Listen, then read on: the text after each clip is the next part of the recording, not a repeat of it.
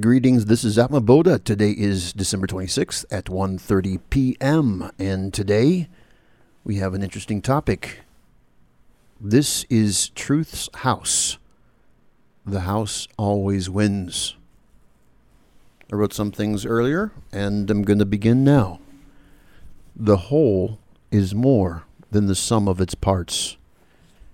You are more than your mind and heart and yet your mind and heart help define who you are. The same it is with the Absolute. From biological reality, many mysteries can be understood. But this reality, as vast as it is, is the smallest part of the Absolute. In the same fashion, your physical body is the smallest part of you. Words don't define the experience. The experience defines the words. Believe it or not, the only thing I want for everyone is liberation. Enlightenment is for everyone, especially you when you come from this place, you will start seeing the best in everyone. Biological reality is an illusion, a simulation. You are the star of your own show, but you don't realize it yet. The game, the quest, your quest, is to find deeper meaning and higher purpose. By discovering yourself, you begin to understand that mastery is possible and all secrets can be revealed. Wow, I love this concept about the house always winning. And whose house are you in right now? You are in God's house. Because what is absolute truth, objective truth, one living truth, if it is not God? God is, this truth is the source of everything. It is the purpose of intelligence. All intelligence wants to arrive at the truth. Same with science, philosophy, spirituality. All these disciplines aim to arrive at the highest truth.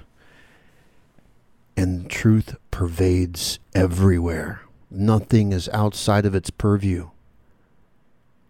This means the house belongs to truth. It doesn't need to fight. It doesn't need to struggle. The truth is, it is beyond manipulation. Nothing can oppose it.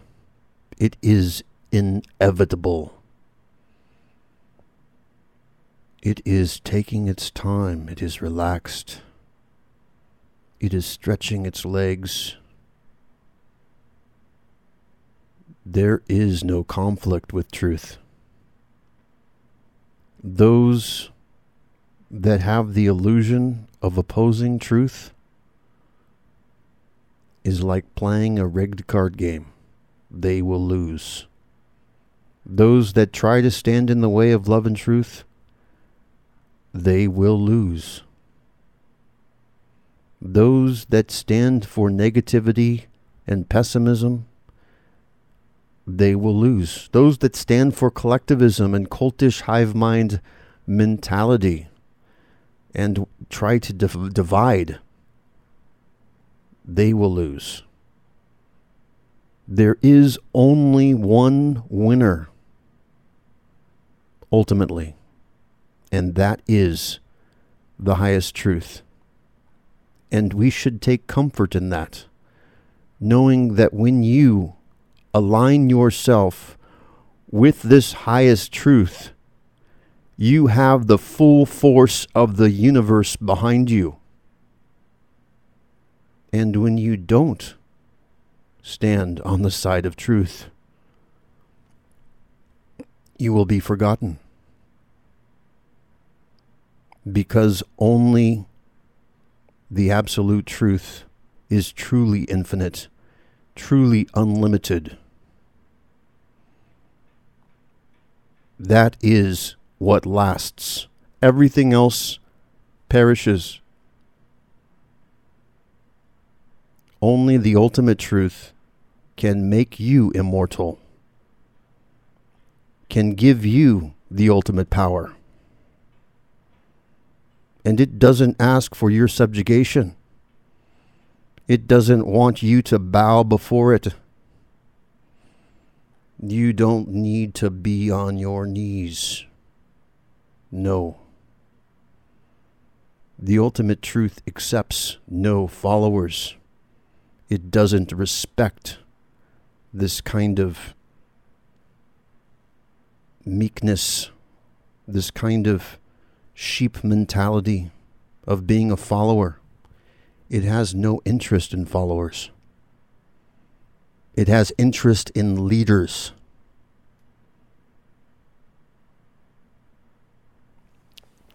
I'm going to continue with the writing because I was ad libbing quite a bit there, but I've got more to say. There are no enemies, only servants. Those that give the illusion of opposing you are actually helping you. However, most have not yet found truth. We overcome the obstacles, but to think there is no opposing force or external beings is to limit your concept of self. And just to stop right there for a moment, what I'm speaking to in this context are those non dualists who believe that everything is all interconnected, which is true, everything is interconnected, but they're taking it to an extreme and saying, well, there is no other, there is no you, everything is all me. It's like, no, there's other entities, there's other people, dude. You're a human on planet Earth. Open your eyes, there's billions of individuals here. No, everybody is not just a figment of your imagination. It's like people can have these really weird beliefs, beliefs, and maybe it's possible to function with these kind of beliefs if you're like a monk and you are living on the alms of others. But if you want to operate in the real world, you got to communicate with people. You have to relate with people. And you can't do that if you have this mindless automaton robotic mentality where you are disconnected from your very heart.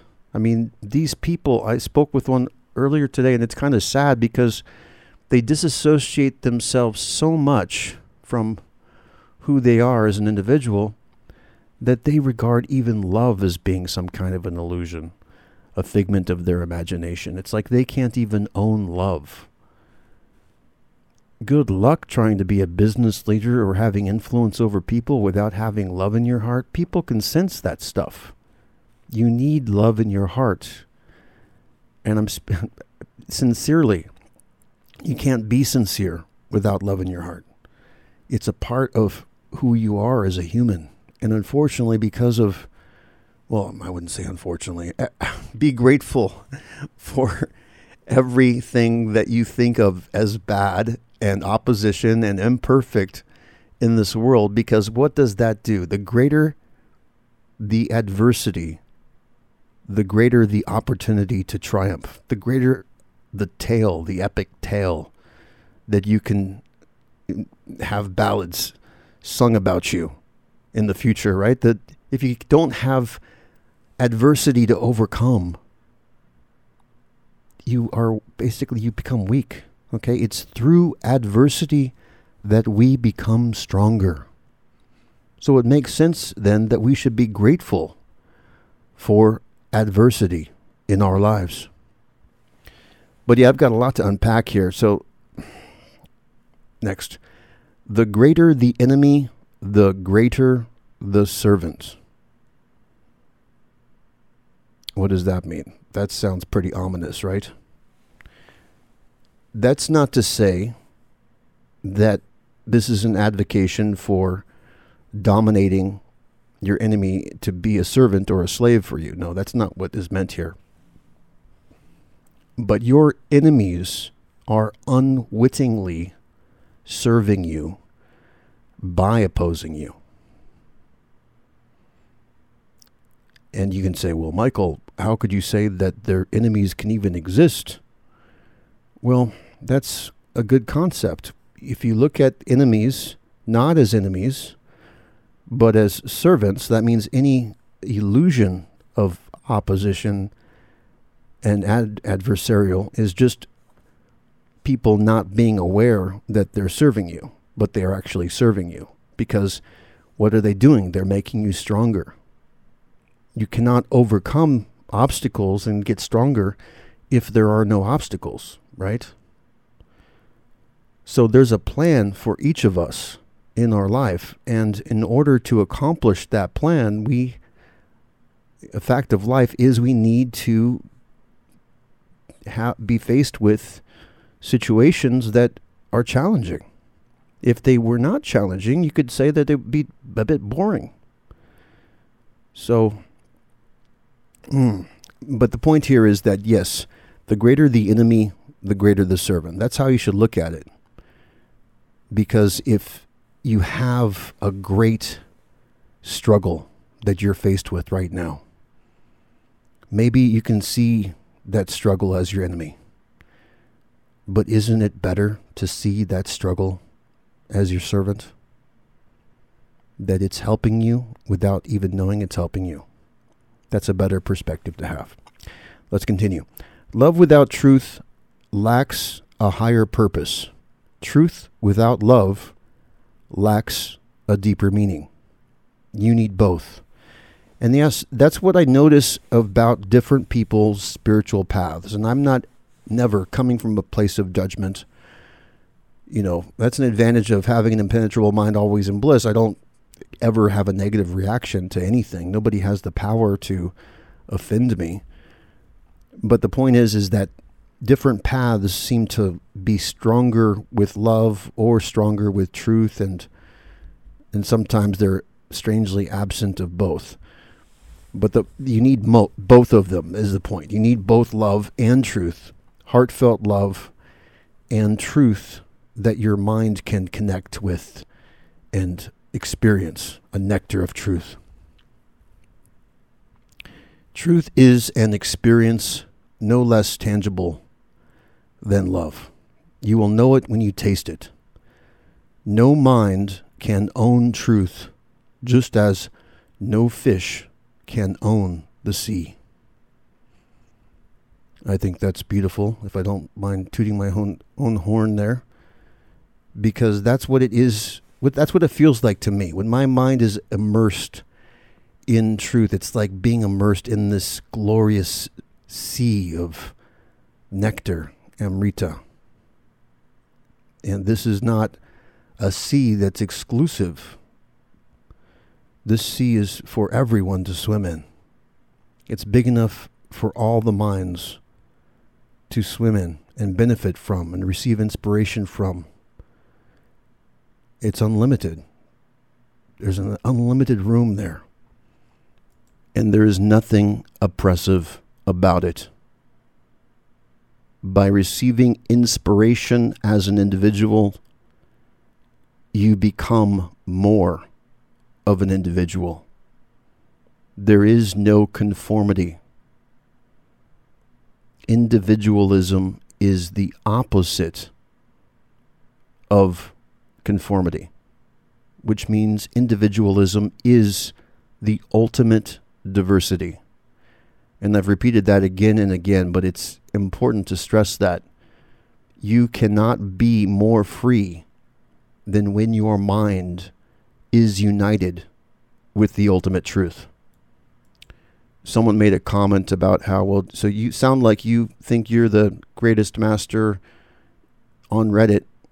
And my response to that is I would love to meet a real enlightened master that I can embrace as a brother or sister. And this should be everyone's attitude also, since the it's the enlightened perspective. It amuses me how teachers, gurus, and such are so competitive when in fact all genuine teachers love each other. It is only the bad teachers that feel threatened by truth and teachers that represent truth.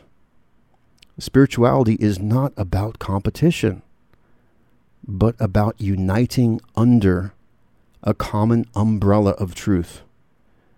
And in order for that umbrella to exist, it is important to define the principles of truth, which become the framework for that umbrella that we can all shelter under together. Of course, this umbrella can only exist if there is a shared understanding that absolute objective truth exists. Those that cannot even agree on that basic fundamental principle are deluded. And yeah, this is what I want to touch on too. It's like where I'm coming from, it's all about the teachings. It's not about me. I'm not here trying to boast and proclaim, oh, everyone should bow down to me. I'm the most enlightened master ever. It's like, no, that's not what I'm about. What I'm about is trying to empower you and get you to a place whereby you can have that empowerment, where there are no obstacles that can impede you, where you can feel unstoppable and have that impenetrable mind. I want others that I can relate with on the same level, okay? I would love it to meet someone else that feels connected with this absolute truth and I would like to call him or her a brother or sister. I I would love that. In fact, that's what I'm building towards is building a fellowship of individuals where we become a, like a family. We are already connected on the higher level. So it just makes sense that a family could be built on a physical level too, where we can connect with one another and provide uh, support and an alliance, if you will, in helping to awaken the planet, to help to inspire minds and awake, awaken hearts. There's power in numbers. The problem right now is that there's not a consensus. It's like we need to come to a consensus about what these higher truths are.